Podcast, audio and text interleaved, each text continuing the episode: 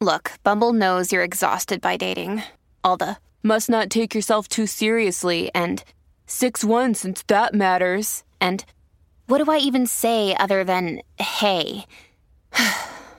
well, that's why they're introducing an all new Bumble with exciting features to make compatibility easier, starting the chat better, and dating safer. They've changed, so you don't have to.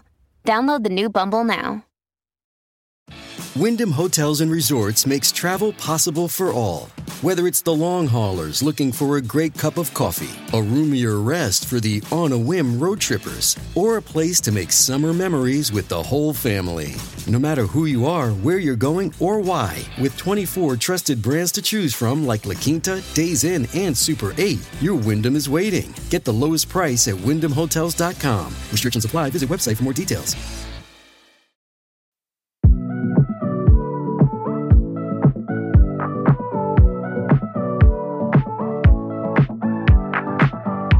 Welcome to the Travel Squad podcast. We adventure the world together, one passport stamp at a time. We're here to share travel news, tips, and our own adventures with you. Every Travel Tuesday, we share stories on a variety of topics, including our hometown San Diego, hiking, Weekenders, national parks, international getaways. And inspiring you to go on your own adventures, even if it starts with your own backyard. I'm Jamal. Brittany, And I'm Kim. And we're the Travel Squad podcast. So grab your ticket and your passport. And don't forget your travel insurance. and prepare for takeoff.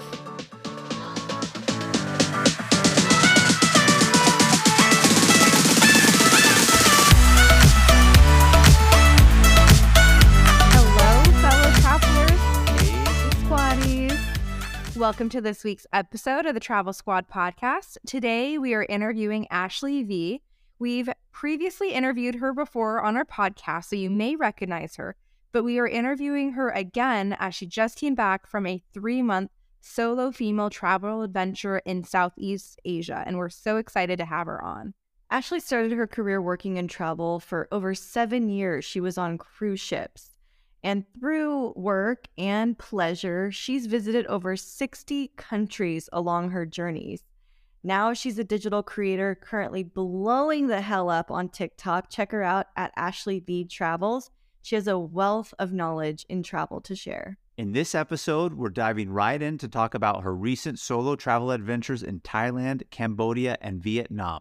We're gaining tips and knowledge on solo travel, safety, budgeting for long term travel, and her recent venture in managing an Airbnb in Thailand.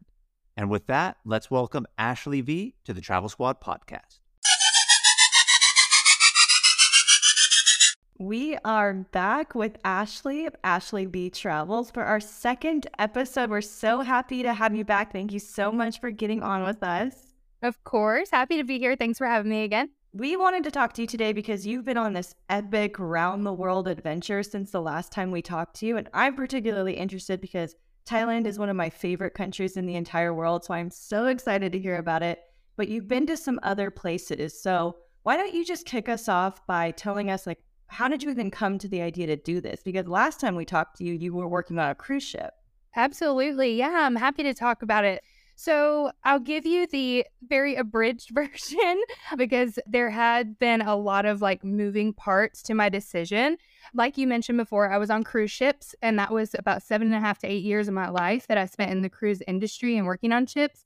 But after the pandemic, I switched to the more corporate side of cruise travel and I was just visiting cruise ships about twice a month. And I decided to stay, take a step back from the corporate world um, for many reasons, but mostly because even though I was traveling to ships twice a week or twice a month, pardon, um, I didn't feel like I was getting my travel fix that I wanted, like the out of the country, the flying and enjoying what you want to do and uh, being off the clock and those sort of things. Um, I was mainly focused in the Caribbean and Alaska. So I thought, what's a way that I can bring more travel into my life in on my terms, like the way that I like to travel? So I asked the company that I was working for to go back on to one of their ships.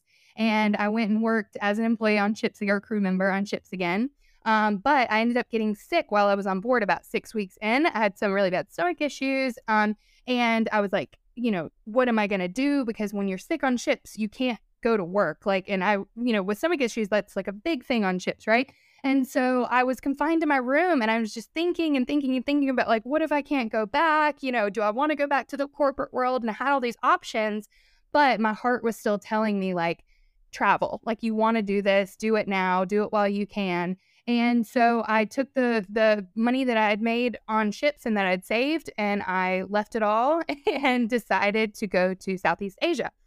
And the reason I chose Southeast Asia, obviously there were many reasons, many factors, but mainly was the price because I knew I could stay there longer for the money that I had saved. And also culturally, I'd been to Thailand before. I'd been to Thailand, um, Vietnam, and Bali, Indonesia. And I loved the culture of Asia. I loved, obviously, the affordability.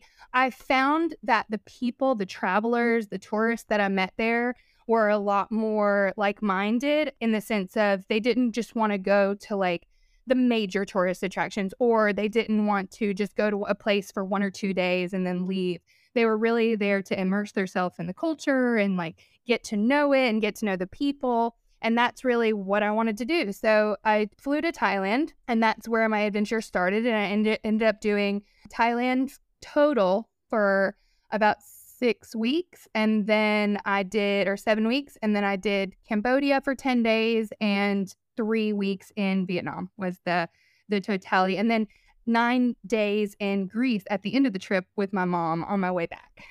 so that was just an interesting change of pace. And um, man, even going from Asia to Greece before coming back to the US was a major culture shock. but yeah, that was that was the last three and a half months of life. And now I'm back in the States to save again and hopefully go out and try it again. When you started your trip abroad, was your goal to stay out as long as possible, or did you have like a set number of weeks or months in mind to travel? So I wanted to stay indefinitely. I mean, that's that's always going to be the goal is that I can figure out how to do this full time, but it's not something unless you have like a big nest egg or, you know, a, a remote job that's paying you really well. Um, it's not something that's you can just pick up and do, right? So it's a process, it's a working process. I'm uh, trying to transition full time into TikTok and social media and YouTube and other outlets, partnering with brands, that sort of thing, so that I can travel full time. But as of right now, I just knew this is how much money I have. I saved about $8,000 and I thought, okay, well, if I budget 1,500 to $2,000 a month, then I can stay out for, you know, three to four months. Like that was my, my mindset, of course, including flights and things like that, your bigger cost. So I knew it was going to be about three months, three to four months, which is exactly what it turned out to be because I put myself on quite a strict budget. But I think as long as you do that ahead of time, like you'll know what you're going to spend. There's only a few costs that really came up. I would say that amounted to maybe $500 total over the whole trip that were unexpected costs that came up because I messed up a visa or I had went to the wrong airport or you know what I mean like those travel faux pas that you just learn as you go. Um, but I, I definitely wanted to do it for a long time, but uh, got to come back and be home for a few months, save up again, and then go try my luck again. I love how perky you are about the travel faux pas and not letting those get to you. You can't. They're going to happen. Um, there's no such thing as a travel profession, you know, like you can't go to college and get a travel profession. There's not rights and wrongs, and everybody's going to travel their own way most of my travel is done from Googling or from other people who have made the same mistakes and tell you not to. Or a lot of times it's just trial and error, learn as you go. Well, I'm glad you mentioned your social media. And you kind of answered a question, which was when you started traveling, were you trying to make money in the travels? But it doesn't sound like that. But it was really interesting. I noticed as soon as you kind of like left the cruise industry and we follow your social media on Insta and TikTok, whatnot, but once you started traveling, you got so many followers and like thousands of views. And it's crazy to see that. So, is that going to be like kind of your main transition now in terms of income source for you to continue traveling and travel and earn money at the same time? That's a great question. And uh, for your listeners, like if there is anybody who's doing this already, like full time travel influencing, and you have suggestions for me, like please reach out, let me know. I'm very much flying by the seat of my pants, winging it. But I have a background in in film. I have I had a TV channel that I hosted when I was working on ships. So I had a lot of the kind of like skill set needed to do a TikTok already or like a video channel. So I knew that I had to use that. It was kind of a no brainer for me. And it was something that I'd always wanted to do, anyways. And this was just the opportunity that was like, okay, I'd already started growing a little bit of a following from working those six weeks on the ship before I started travel.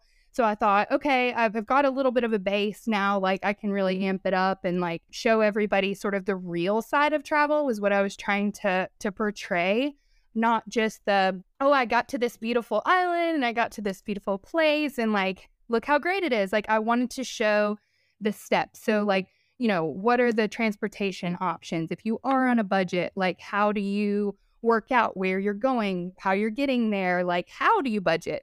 That's another thing. So, I tried to really show more of the the behind the scenes than the like look where I am. Obviously, there's a little bit of that too because it's hard not to see you know, just incredible beauty in, in Thailand and in Southeast Asia.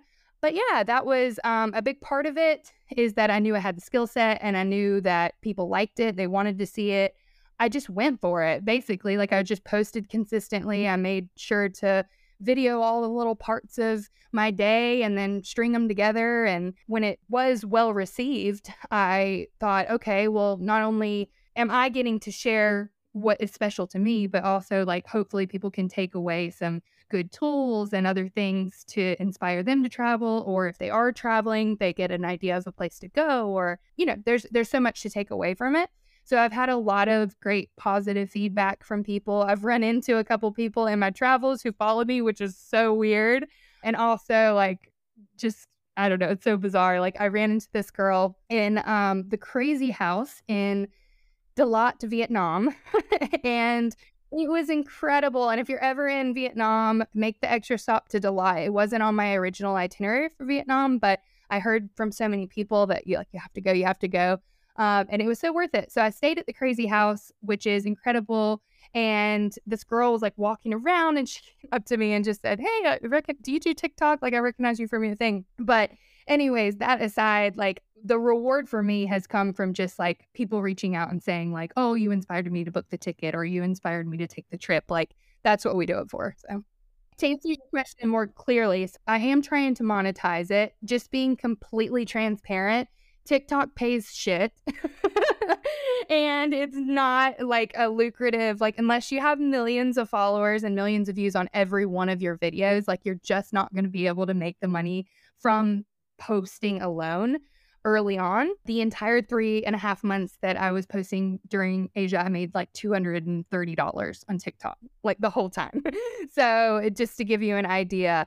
And then uh, what I found from meeting other TikTok traveler influencers along the way was that the money comes from your sponsorships, your brand deals, or YouTube and and other other platforms that that pay better essentially. So I'm working all that out. I feel like that's why I'm so happy here for the 2 or 3 months where I can really sit and like do the research, put the time in and figure out how to make it go on the road or how to how to keep making income on the move without necessarily having that remote job that you need to go to every single day or like log in for every day. Yeah, it was amazing following your travels because as you said like when you got positive feedback it's good and it feels good to like oh, I'm to save this post and like go to this place and as I was following along your Instagrams and your TikToks, I did definitely like put down a few places on my bucket list. Uh, I think one of the places would, was called like Rainy, was it Rainy Beach in Thailand?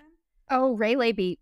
Railay Beach. In Thailand. Okay. Yeah, that looked amazing. Oh, it's so beautiful. That's one of my favorite places. I actually went back there. So I went at the beginning of my trip. And then when I went back, I was supposed to go to India. And I can talk about that if you want. but I was supposed to go to India and decided not to and went back to Thailand instead. And went back to Railay Beach the second time as well because I loved it so much. Was that the place that you had a crazy travel experience too, um, where like you had to trek uphill uh, with your carry-on bag? Yes, and let me, and I'm glad you asked about that because I kind of felt guilty after posting it because it was just eh, with the faux pas, the travel faux pas, it was totally my fault. Like, come to find out, like I just when I got off of the boat, And yes, there is a pier that goes straight to like right by where I was staying. I could have gone to that pier and gotten off and within 10 minutes walk like been there but i got dropped off on the opposite side and had to walk basically to the other side of the beach but ended up walking along the beach and then like all around for no reason, just like going the wrong way. So by the time I finally got to my place, I was exhausted. It took me like 30 or 40 minutes with my luggage and all these things. And then at the very end, when I was getting to my stay, there was like a million stairs you had to walk up. And so it was a trek. But had I known, and I learned after this and the second time I came back that there was a pier on both sides, east and west Railay. So if you go to Thailand or you go to Railay Beach in Thailand, um, just note which side you're staying on, and it'll save you, uh, yeah, a lot of air. with all of the trekking that you did, would you say should you travel long term with a suitcase like carry on, or should you transition to a backpack? What do you think the best option is for like a solo traveler going to these countries? Okay. So I have strong feelings on this. I went with a carry-on suitcase and a backpack, um, like a like a small travel bag. It's a Herschel, like American standard, whatever. And about two months in, left my suitcase in Vietnam and just carried on with my backpack. Um, I liked having the options for clothes, but it was just not feasible. I was paying so much in like airline baggage fees to check it, even though I fit plenty of stuff in a backpack, especially if I had a real traveler's backpack, which I'm going to have for next time. Um, but had I had that big backpack, I would have had plenty of room for everything that was in my suitcase and only had to leave stuff behind because I didn't plan for it. So, I guess in conclusion, I would say definitely go with a backpack as long as you can handle it. You know, I mean, yes, you're going to be walking, you're going to be doing things, but um, it will save you money if you're, especially if you're going on a budget and you're going to be flying between places. And it's also just when you're staying in hostels or, you know, places where you have like a combined area, like a small area, you know, you don't want to be like sprawling your stuff out and like, you know, having too much stuff. So I think it it helped in that sense too, just having that one backpack and and personal item.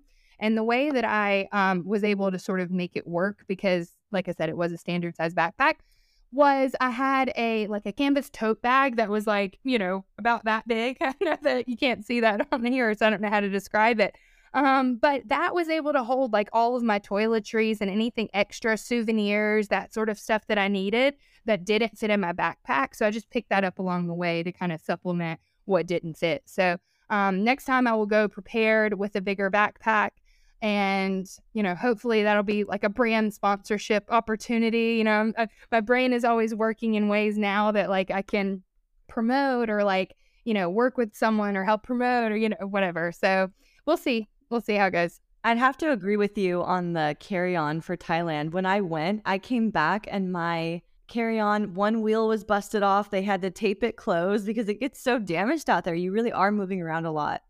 Yes. And that's great that you bring that up because it is parts of it are rough terrain. You know, they're not these smooth roads. You know, a lot of it is broken cobblestone or brick or whatever. And, and it can be pretty annoying to have to carry around a roller suitcase, anyways.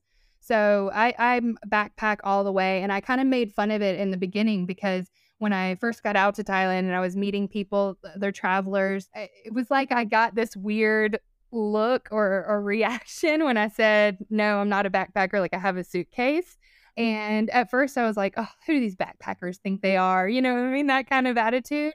But it just makes sense when you're doing it. Like, I mean, I was only staying in a place for usually like three or four days and I didn't need that much stuff. I'm not like the travel influencer that's wearing like, you know, big flowy dresses and hats and like trying to be beautiful in their photos.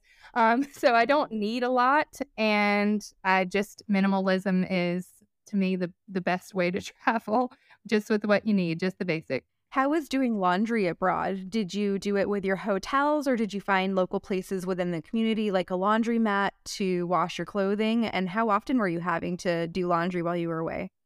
Um, so it varied. I would when I had my suitcase and I had a lot more clothes, I was wearing a lot more clothes. So I had to do laundry a lot more often. There were a few times when I've specifically booked Airbnbs or stays that had laundry service because I knew I was going to be at that point in my trip when I would need to do it. But if I didn't, especially in Asia, you'll notice there are laundromats and laundry services just about everywhere you go. Hostels oftentimes have a laundry service and you just drop your clothes off. They charge by the kilo and then you pick it up folded, uh, you know, ready to go, and you just pay, and it's it's very affordable.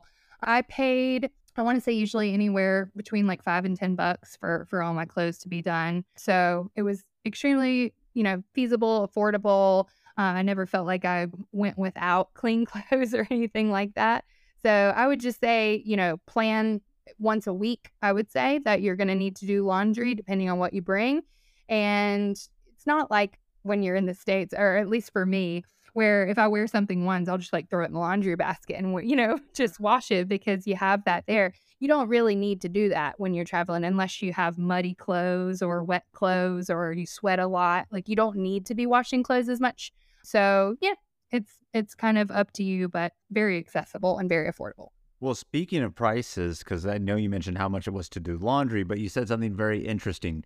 You've mentioned before how you did this on a budget, but when I hear Airbnb and you were saying you stayed places with laundry, I don't think of Airbnb as budget. So why don't you tell us a little bit about the prices of Airbnbs in Southeast Asia and the region you were in so people can just be like amazed? Because I remember seeing one of your videos talking about it and I was just blown away by what you get for how cheap at Airbnbs in Southeast Asia. Absolutely. I'm so passionate about this because there's a big negative connotation right now, specifically around Airbnb and like how it's taking housing from, you know, locals and, you know, big businesses are buying up, you know, tons of properties and like there's nowhere to live. But I would say in Asia, like that's not the case. In the States, arguably the research has been done like that is happening like corporations are buying it up and like we're having this housing crisis. But in asia all the places that i stayed were locals like were locally owned local local operated. Like that's one of the things i love about airbnbs abroad is that you can get those personal touches that you don't necessarily with hotels and and other stays. So there are you know there's some controversy especially in thailand. There was some people commenting on my post that said, you know, it's illegal there and you shouldn't do it and this, that, and the other. Um, but I was always in very strong communication with my host saying, you know, I do post videos just so you know, I don't want you to get in trouble, but like, is that okay? And they were always very comfortable with it. Um, so I'm assuming that they have some sort of like relationship with these, you know, buildings or properties, or they're just not that worried about it. But that being said, I just want to talk about like how absolutely amazed I am with Airbnb and why I love it so much because I think it gets overlooked, especially abroad, because people think, oh, I'm not going to be able to find it, or maybe I can't, you know, it's not on the GPS, or there's not check in times. Like, you know, th- there's a lot of question marks, right? I find, and my mom and I did both when we went to Greece, we did Airbnb and hotels so that I could show her the difference, like in person, because I wanted her to see like what I mean when I say Airbnb. I think she thought of it as like me staying on someone's couch almost.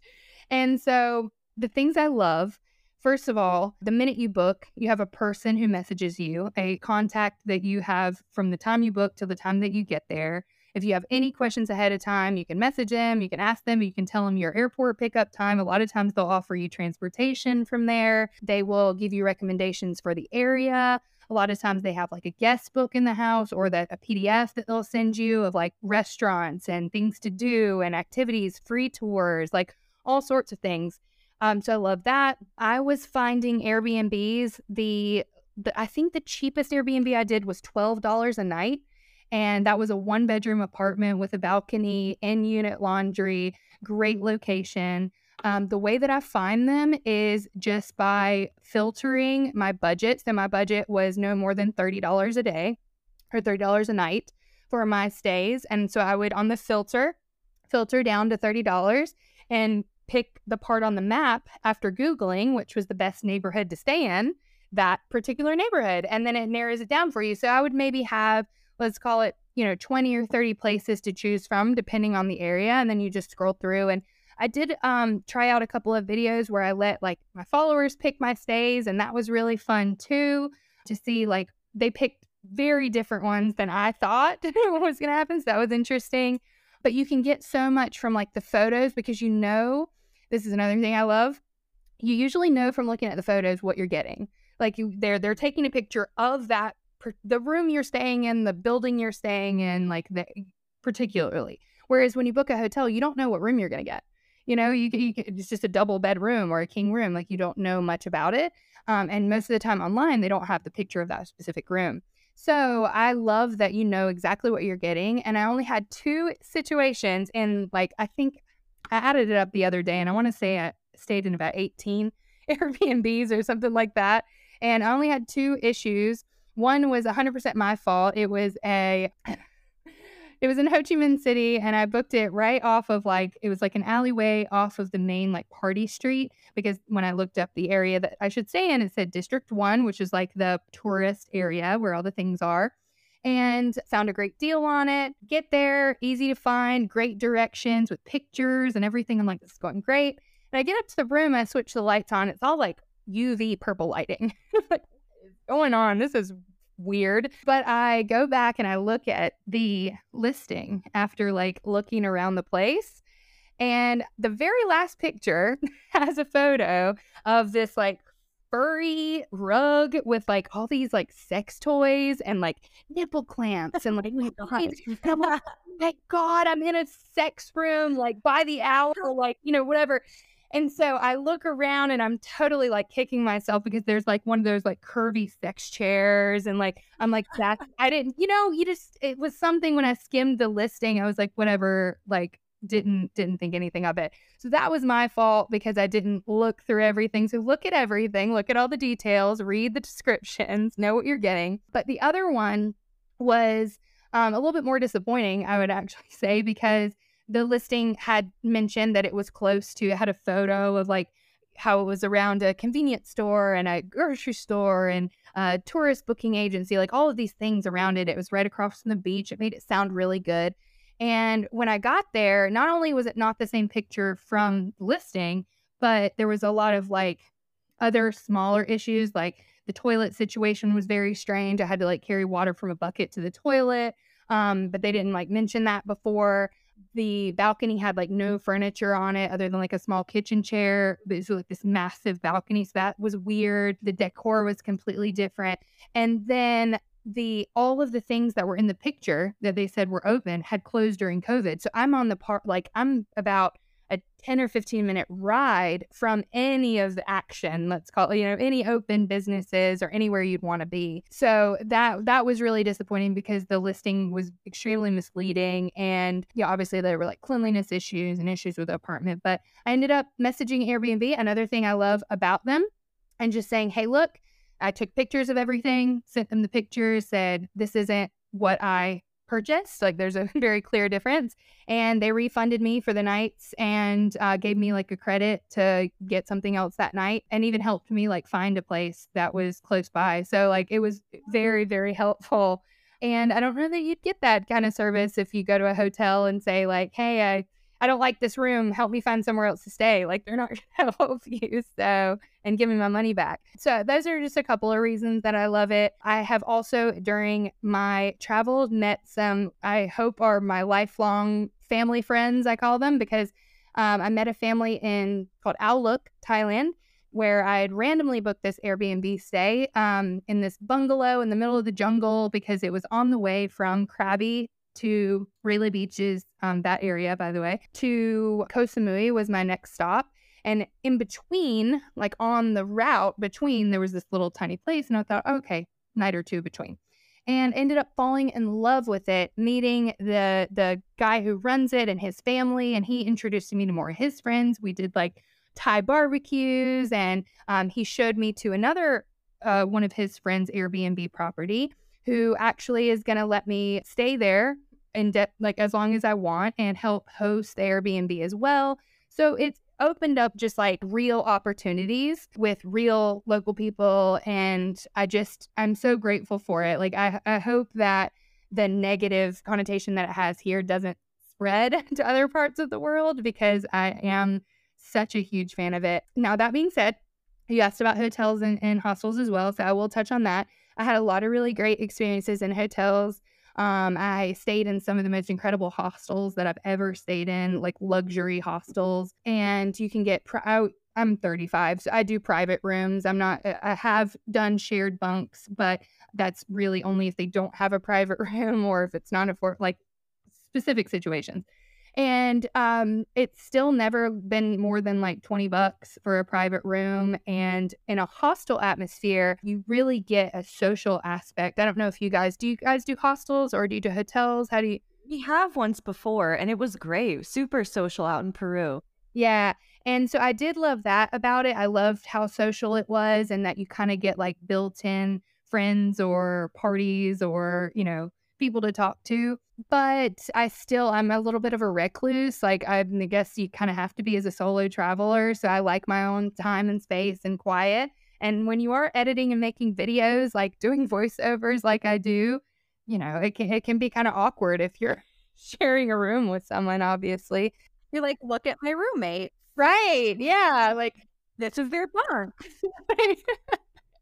so it was and I didn't want to like impose on them either. Like if I'm, you know, if, I'm sharing a, a bunk room with eight other people and I go in there like filming, like you never know like how someone feels about that. So not that that's you know that important. It's just a personal thing. But um, I definitely, I, if I had to rank them, I would say uh, it would go Airbnb, hostel, hotel. Hotels. It's not that I don't like them. Obviously, I, hotels are great. You know, uh, it's easy, convenient all the things, the amenities, but I like the personal aspect of Airbnbs and staying somewhere that's like completely unique. Like unique stays are my my bread and butter, my favorite thing. Yeah. Yeah, so I love following along um and how you had mentioned that you allowed some of your followers to pick some of your stays. And you kind of mentioned that you you booked it in between for like a day or two. So how much of the travel process did you do before you went on this trip and how much did you do on the fly? So, like I said, I don't know if I mentioned this before, but this was my first big solo trip. I've traveled solo for work, like, you know, going to the ship or things like that, smaller, shorter trips, but this is my first big solo trip. What I ended up doing was I booked a one-way ticket to Thailand and then when you get to a country, you usually have to show proof that you're leaving. Um, so the way that I got around that, because I didn't know when I was returning, was I just bought a ticket to Cambodia because it was the neighboring country and it was pretty affordable. And I knew I wanted to go to some other Southeast Asia countries anyways. So I just booked that. And when you get to Thailand, you just show them, you know, that ticket and you're good to go.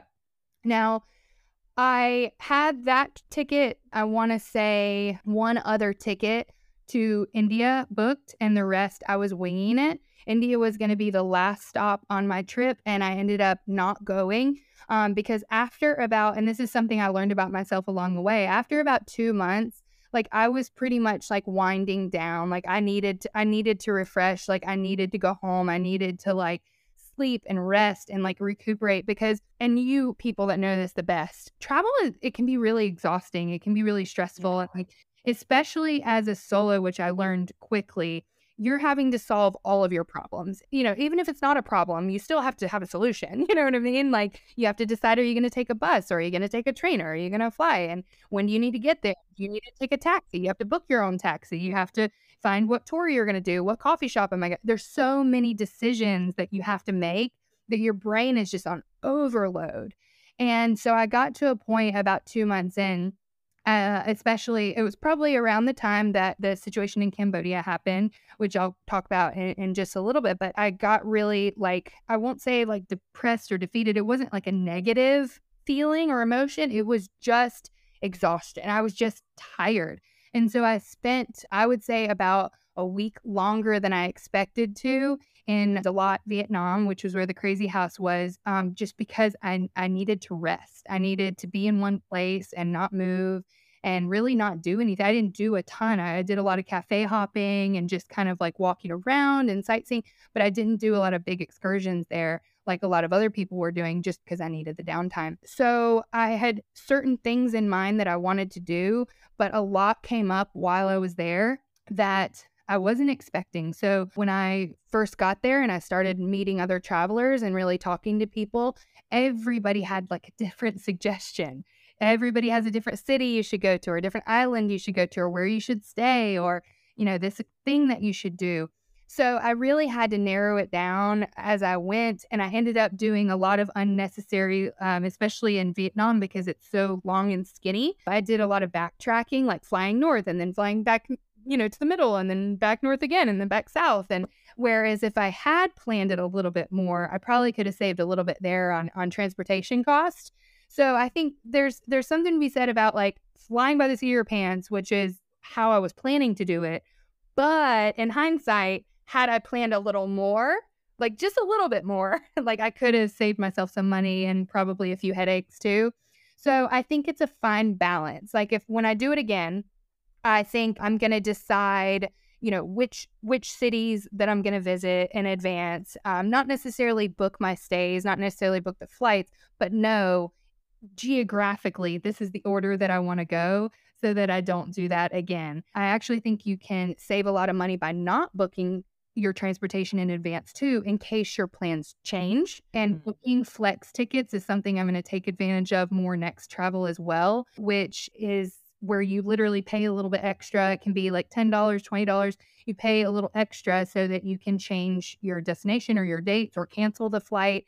And I never took advantage of that, even though I've talked about it on my TikTok. I haven't done that and I should. Like, you know what I mean? Like, I, I really, next time I go, will book those flex tickets so that if, if plans change, I don't lose the money on that flight and I can just pivot, so to speak. I love that you're sharing like what you learned because I think with solo travel, it's so scary. In, in some ways, it's exciting, but it's really scary. And I love that you're kind of sharing like, or what I know now, you know, and yeah. so I think it's going to help a lot of people. And I think another topic is on safety, especially solo women travel, and especially in a country that's so entirely different than the United States. But it seems like you, well, you came back all in one piece. So you're safe, you're good. But what would you say about safety? Like, did you feel safe most of the time? I know you had one incident, but besides that, how were things?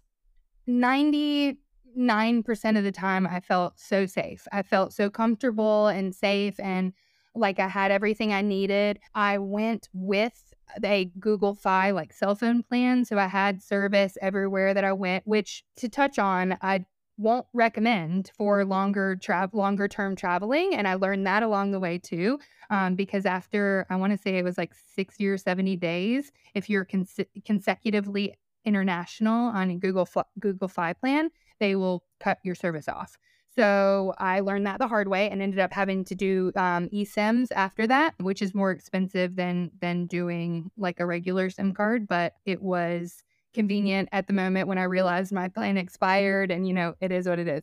So got off on a tangent there, but I had the resources that I needed. It was a lot of it was just a learning process. I would I would talk to locals, I would talk to other travelers about what not to do more than anything. So, you know, don't walk alone at night. Don't take um, random like tuk tuk rides. Don't like, and when I say random tuk tuk rides, I mean in Asia there are these, you know, bikes, tuk tuks um, that will pull up on the side of the road, and or even mopeds, scooters, bikes um, they'll pull up and you can just hop on the back and they'll take you wherever you go. Well, I ended up ha- uh, using their apps, which are like Uber over there called Grab and Bolt and these other ones. It's a simple Google search because then there's a digital record of who picked you up. You can match the license plate to the vehicle. You can GPS where you're going. I follow along on GP- on Google Maps just to make sure they're going the right way things like that that get added that extra level of safety and security that I needed. But for the most part, I would say I felt very, very safe. The incident that I got myself into in Cambodia was, you know, partially not being smart on my part, like fully admittedly. And then, uh, or I would say not smart, but overconfident. I would say I was overconfident in I had I had just come off this amazing tour um, with these locals in Cambodia and had this wonderful time. I'd heard from TikTok um, followers that they'd been to Cambodia and that they loved it. It was so safe, and you're gonna, you know, you're never gonna have felt safer. So I definitely had this like overconfidence going into it that it was very safe and had nothing to worry about, right? Um, and getting into the story now, my driver had suggested when he dropped me off, he's like, "Oh, you're just right around the corner from Pub Street, which is like a really popular street, like tourist attraction. You should walk there. Like it's so close to where you're staying." And I said, "Oh, thanks so much for the recommendation. Like I'll do that later on." So it was around like six thirty or seven o'clock in the evening. I wasn't going out partying or anything. I just wanted to see it and like maybe go have dinner or a drink or whatever. Now, as a solo traveler, I don't drink as well unless I'm in like a situ like a social situation where I know people. Like if I know them personally, then I will. Um, but aside from that, like I don't sit at a bar or a restaurant and have a drink by myself. Like that's just another safety thing that I've heard not to do. And that's just how I choose to to live my life. So that being said, I get to Pub Street. A tuk tuk driver approaches me at the entrance as I'm filming, and he says, you know, he's very, very personable, very personable, and like making jokes, and like him and his friends start bantering with me, and and I, so I'm loving it. I love talking to locals, anyways, and just like making them know that like I I want their opinions and like give me your recommendations. But in hindsight, one of the biggest red flags that happened early on was I was at the entrance of, of Pub Street. There's a big archway that says, like, this is where it is. It's lit up. There's tons of restaurants, like, you know, and it was a lower part of the season. So it wasn't totally crowded and it was pretty early in the night, but there were people there you know? And he had suggested that I go away from that street towards the mm-hmm. water, is what he said it was. And he was like, Oh, yeah, there's a really cool place down there. And it was like away from that street. And I thought, No, like I just came to this destination. Like I'm going to stay here. So I said, Where's your recommendation here? And he pointed to the rooftop of this restaurant. I go in and sit down. And within about 10 minutes, I, I did order a drink because it was like $2 for a drink. And I thought, well, I've got nothing else to do. They didn't serve food at that particular bar. He didn't know that I wanted food. And so I thought, okay, I'll have a drink and I'll move on. Well, about within about 10 minutes, a lady sat down next to me. It was a local girl who I later found out was a lady boy, but I didn't know that at the time. I had a, you know, I had an inkling. Like I thought maybe they're going to try to get money from me or pick me up or you never know. But it was very odd because the entire, this is like a three story restaurant, rooftop bar, whatever. And there was hardly anybody there, maybe one other couple in the restaurant. And she happened to sit at my table, not like beside me at the table next to me, at my table and like ordered a beer and lit up a cigarette. So it was very strange. And I was on FaceTime with my mom uh, and like showed her the girl. I was like, look, I'm, I'm going to go because like I made a friend and make it, you know, I think nothing of it. And it was very odd, but I'm in another country that I don't know. So I thought maybe it's normal. People said it's friendly here. People said, you know, you're going to love the people. I thought maybe they she just got off work and like wants to meet someone. And it ended up being a, a scam. So I was being set up for a scam where the tuk tuk driver had let someone know that they had just sent me mm-hmm. there. And then she comes and sits with me, befriends me, and then takes me to another bar away from this street where it's less surveillance, less people, less cops around, and then they rob you. And I was able to find out that information because of picking up on the red flags during the situation, but also just going into the bathroom and Googling it.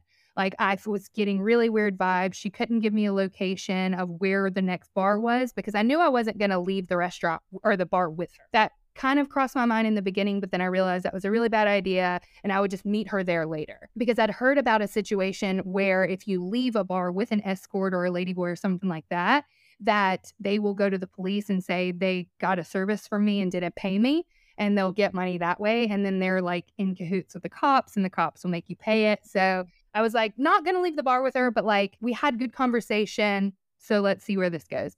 And then basically go to the bathroom, Google solo travel, Cambodia, woman, bar, like all these keywords. And lo and behold, like it pops up like beware of a girl named Lily. And we had exchanged Facebooks on like my Facebook travel page.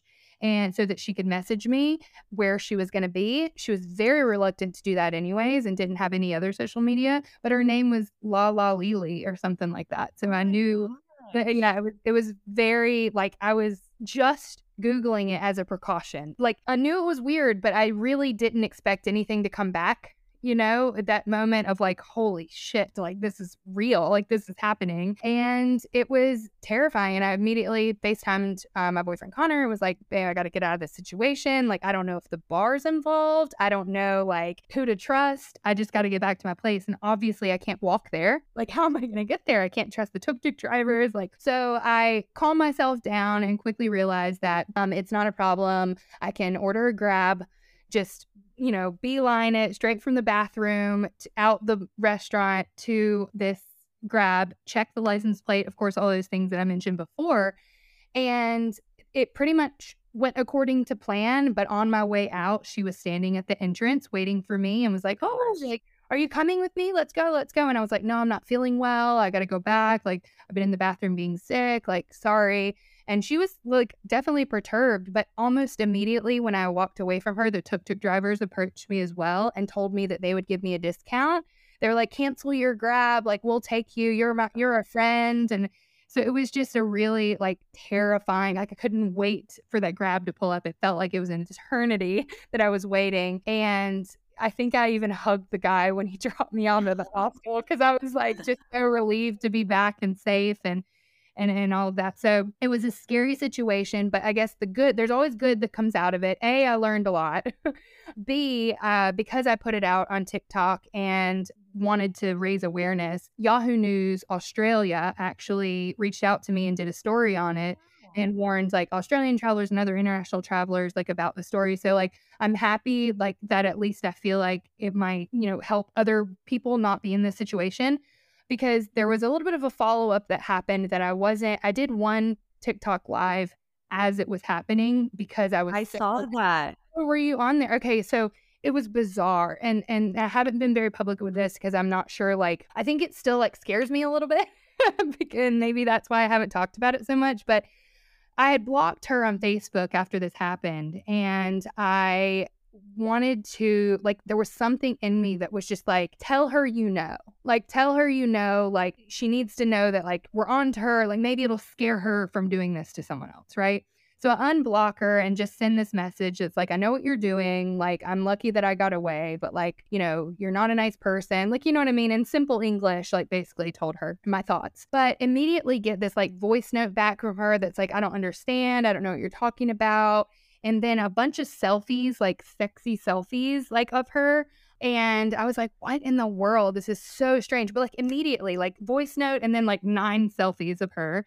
And then an and then I responded and said something else. I don't even remember what it was, but the frightening part was she sent me a photo from what looked like the same rooftop bar that she had approached me of a guy down on the street, like a solo guy, like traveler guy. And she sends a voice note that says, I'm at Temple Bar and something else in Cambodian language. And so I feel like she had accidentally, because we've been messaging, like sent me a photo of like her next victim, like a person that she was trying to target, or maybe like send a photo to her partner to say, send that guy up. And when I asked her, who is that? What is this? She immediately mm-hmm. like went silent. And so that just really like shook me because it felt like you're seeing something bad happen, but there's nothing you can do about it. So that's when I like went full blown and was like, screw it. Like, I'm going to make these videos and like get this out there and like make sure that this doesn't happen to someone else because there's always going to be the negativity on social media of people that say, oh, nothing even happened. Like, maybe she was just a nice girl and you're overreacting or you were the idiot for getting yourself in that. You know, there's there's always those people, but I know what the situation was. I know what was happening. I've had enough people um, confirm it that, you know, the same thing happened and it didn't turn out so well. Well, not only that, but you felt something. Like yeah. feeling is you cannot ignore that intuition. That was telling you all you needed to know. You're so right. It was such a strong feeling of like something is not right that once I and I start the video off by saying TikTok saved my life and I I felt at the moment when I recorded that that that is how I felt because I, the way that I got out of it was because I stretched out our encounter for like 40 minutes because I told her that I'm a TikToker and I want to make a video of this really cool bar. So, like, go ahead without me and I'm going to do this video and then I'll meet you. So that was the way that I got her to say, like, no, you go and I'll meet you later was by walking. But then the more time I spent in the bar filming, she was like lingering and like way too invested in me, way too invested in me going with her. And then putting that together with the fact that she'd approached me and sat down with me it was all just too much. You know, it's a, it's like when you look at it over like the full timeline, maybe of the hour that all of this took place, there's a, a lot of time that goes in between these red flags. When I tell the story back, you're like, oh, how did you not notice? Because there's all these red flags. But like, remember, there's like five and 10 minutes between each of these things. And then you start to put it together and you're like, oh, shit, like, what have I got myself into? So mm. I would say the takeaway is just to a don't drink in solo travel. like don't if you're a guy, maybe you can get away with it, but like I felt like that instantly made me a target and had I had more drinks or been unaware, like I might not have picked up on it. That's just my advice and I would say the other part of that is you nailed it on the head. Kim, like trust your intuition. Like if something feels off, you don't have to be too nice. And like I think as women, a lot of times we are too nice. Like we don't want to be rude, we don't want to offend people, but like if you're feeling strange in any sort of way, like just leave. Remember, you're like you're more than likely you're never going to see that person again.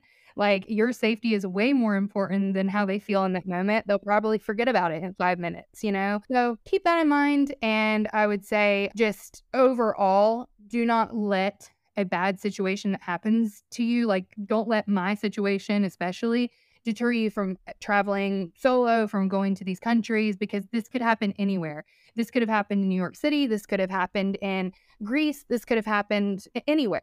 So it's not about the place. Um, you just have to be aware and trust your intuition and and all the other things I said. So that's the story. I am always a little bit hesitant to share it with someone who's new to traveling or someone who might be on the fence because I don't want to scare them away and just kind of like tangent a little bit and this has been something that I've wanted to get to, into on on TikTok a little bit more is going at your own pace. And I don't mean like while you're actually traveling going at your own pace. I mean where you go, what you do, when you decide to solo travel, all the length of time that you go and travel, like that's going to be different for every single person. Do what you're comfortable with. I was able to ease into travel with cruise ship life, with my mini vacations between my cruise ship contracts, traveling with other people first, visiting a lot of different countries that were really diverse and like culturally different. So I kind of got like a lot of sampler platter travel with cruise industry stuff so that I did mm-hmm. know the basics, you know, the, the foundation of, of travel things that you need. And then a lot of stuff, yeah, I learned along the way. So it was a combination of a lot of experience that w- was able to take me to three months in Asia. It, you know, if, if someone just getting started in travel says, I want to take a trip, I'm probably not going to recommend that for them, you know, just because there, I used a lot of the skills that I've learned over 10 years to be able to do that. so I would say go at your own pace, just do what you're comfortable with. And then, kind of on another note that I just thought of, um, take the time you need when you're traveling long term. Take the days that you need to just lay in bed, do nothing, watch your TV shows that you would back home or talk to family, friends. Like you don't have to be go, go, go every single day of a three month or six month or whatever trip. Like you still need those days to catch your breath just the same way that we do in real life. Do you think your next solo trip that you'll spend more days in less places? Yes, is the, is the short answer. I really enjoyed bouncing around, but there was uh, three places that I liked so much that I went back to. So had I stayed longer the first time, again, I could have saved a little bit on the transportation costs. So yeah, definitely. And I think that goes back into earlier what we were talking about, which is the the timeline, like how you decide what to plan and book in advance and what to go along with, you know, because you might get to a place and hate it and you don't want to stay that long. And then you might get to a place and absolutely fall in love with it and want to stay way longer. So it's good to gauge it as you go, I think. And you can do that a lot easier with hotels and hostels because you can just add another night, add another night. Sometimes with Airbnbs, those days might be booked. So if that's something that you're considering, like just take all of that into account. Again, it's really hard to talk about travel because it, this is just based on like my one trip and it's going to be dependent on the person and what makes them feel comfortable and what they like and and where you are in the world. So these are just like sort of basic blanket guidelines that I would suggest and then you have to cater it to you. Well, they're all really good guidelines and I feel like you hit the nail on the head several times in what you said. One is like, don't just go out and never have traveled really and be like, I'm going to go for three months. Because I mean, you before that have been to a degree, even with work, avid traveler, granted for not that much amount of time. But a lot of this episode, you've given solid tips yourself of things that you learned along the way. And we even have that for as much as we travel every day or every time we travel, we always kind of learn something new to get that skill set to really be long term like that. And I'm really, really excited for us to one day do that two, three months, just I'm traveling so I know all of us are really envious that you pulled that one off and uh, did it. And for as long as you traveled with just like the one incident, which I want to reiterate could happen anywhere. You know what I mean? So I don't want anybody to feel discouraged from that either. So I want to reiterate that. But why don't you kind of like end us here on a very solid positive? Like, what was the most positive thing that occurred from this trip? Maybe it was an experience or even something personal. So I learned probably more about myself in the last three months than I have in my combined 35 years. You know, I have had a lot of big life moments. Obviously, travel, you learn so much about yourself and those type things. But when you have, as a solo traveler, ultimately that much time to spend with just you and your thoughts, you you learn what you like to do. You learn what foods you like. You learn what you're willing to put up with. You you learn about your social style. The thing that I found the most interesting was who you sort of portray yourself as when you're meeting people that know nothing about you. So these are people that I are from all over the world who I'm meeting for the very first time. And you could essentially be any type of your personality that you want. You know, you want to be this over the top, really loud, you know, whatever to this group, go for it. Or if you want to be really quiet and reserved with this group because you're not feeling it, you can. So I, I found that you don't necessarily have to be on all the time. You just are who you are. If you're in a mood, you're in that mood and you just you're you're able to really mold what you want to do. And I mean to the nth degree where we can't do that when we're at home because maybe you're confined mm, you know to a schedule or you know you have to wake up to an alarm clock or on this day you have to go to that birthday party or this day you need to go to that whatever you are completely every single moment of every single day doing exactly what you want to do it could be today I want to lay in bed again, or today, uh, you know, I'm going to go walk around the city and see what I can find. Or maybe the next day you're going to do a two day canyoning tour or whatever. I think the amount that I learned about myself and what I'm capable of, the problem solving skills, the just adaptability is the most valuable thing that I took away. I love that you said that because I feel like we've mentioned in several episodes before ourselves that's one of our favorite things about travel is because it really is a self development to a degree and yet awareness of who you are and like I just said, none of us have done the length of time of solo travel as you have. And I can only imagine how much more like of what we feel we've learned of ourselves just on our shorter trips, compounded by the amount of time you did it. So I, I love that that was your answer. Well, I appreciate it. I mean it from the bottom of my heart. And I just like, I, I know that it's not for everybody. I know that it's not even a desire of everybody to do what I did. But I hope that if anybody has ever been thinking about doing it and thought, you know, they're not ready or they don't have the experience, like, a, feel free to reach out to me. If you have questions or you need to get over a hump or, you know, a fear or reach out to these guys as well, like I might be able to give you some insight or, you know, a piece of advice that would help you know where to start. But then on top of that as well, like you just have to start somewhere. Like you're never going to feel ready. If it's solo travel trip that you're like really wanting to do and you've done some travel and you're ready for it, but like you're, you're you haven't pulled the trigger yet, you're like waiting on something to feel ready. Like you're not. You're not ever going to feel ready.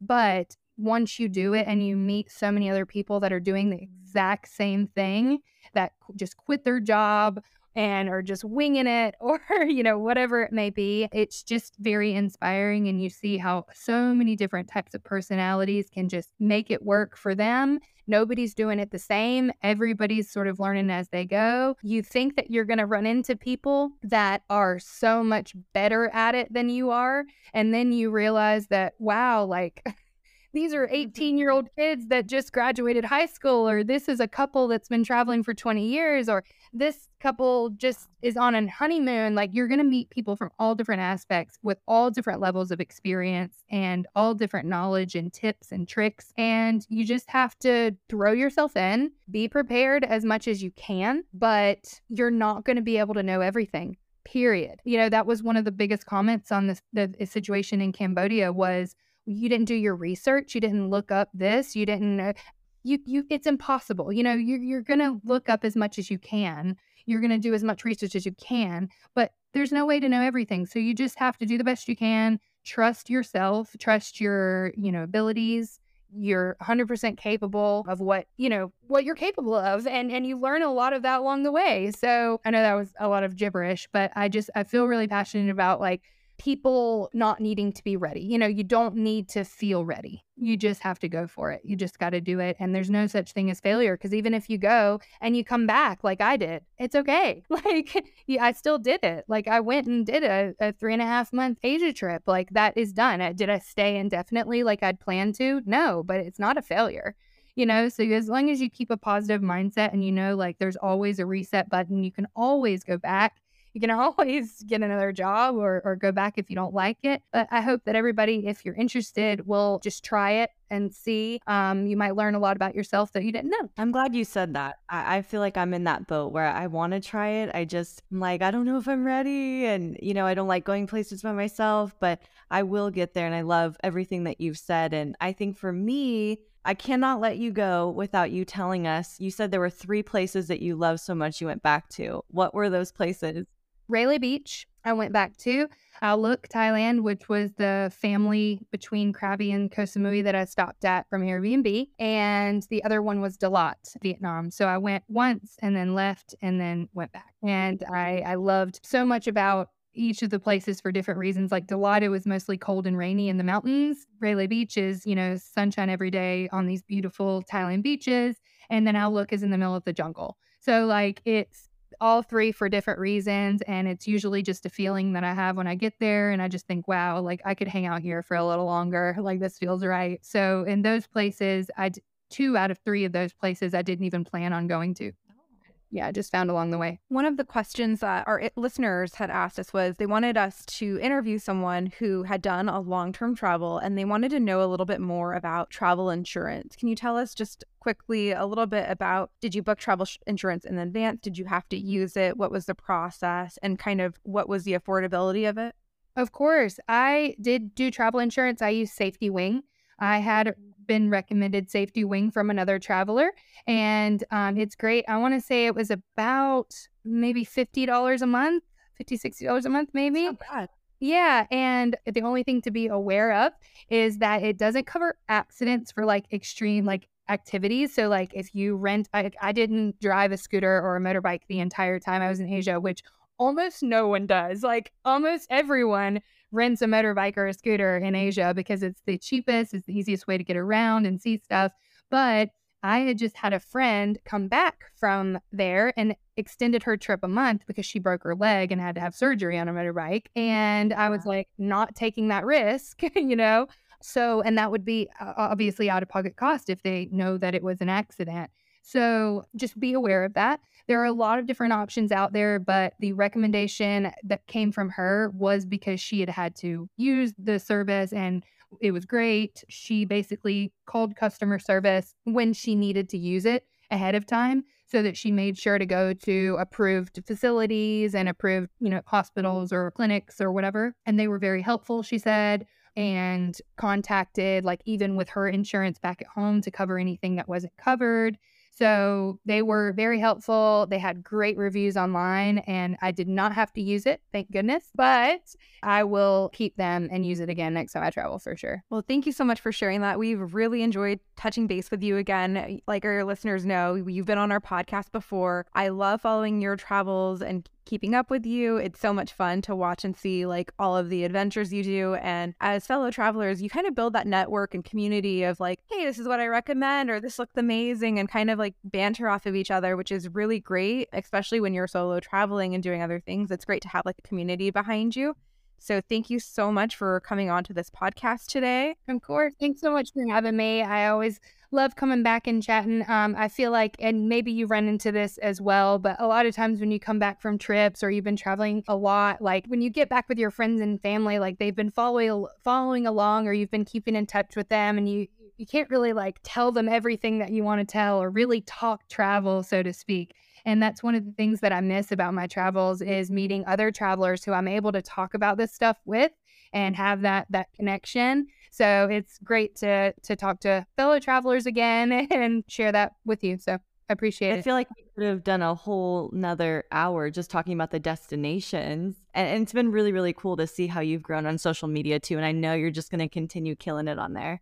Thank you so much. It's been a really fun process and I, I, hope it keeps growing. So if you are listening and you want to follow along, it's Ashley V Travels on everything. So um, yeah, come and join the party. I was going to say halfway to the point where we got to this part of the conversation, I was also thinking, man, we really haven't gotten into like really any of her travels and destinations, but yet there's so much good content of like good information that we're already going to have to have episode number two talking about what you actually did versus what you learned. right, right. And and and I want to share it all. I'm happy to keep talking about it. So if you ever do want to have me back, I can talk about some of my recommendations for for Thailand, for Vietnam. I only went two places in Cambodia. And honestly, I don't know if I'm going to go back in my next Asia trip just because there's just some other places that are more high priority on my list. But I can definitely share a ton if you would like to know or if your listeners would like to know. So keep me posted. 100%. Well, thank you guys so much again for having me. I appreciate it. And yeah, keep killing it. Thank you, Ashley. Thank you. Thank you, Ashley. All right, squaddies, thank you so much for tuning into our episode this week. Please keep the adventures going with us by following us on Instagram and TikTok at Travel Squad Podcast. Tag us in your adventures and send us in your questions of the week. If you found the information in this episode to be useful, or if you thought we were just plain funny, please be sure to share it with a friend that would enjoy it too. And as always, guys, please subscribe, rate and review our podcast, and tune in every Travel Tuesday for new episodes. Stay tuned for next week's episode. We have some more amazing adventures and tips in store for you. Bye, squaddies. Bye, squaddies.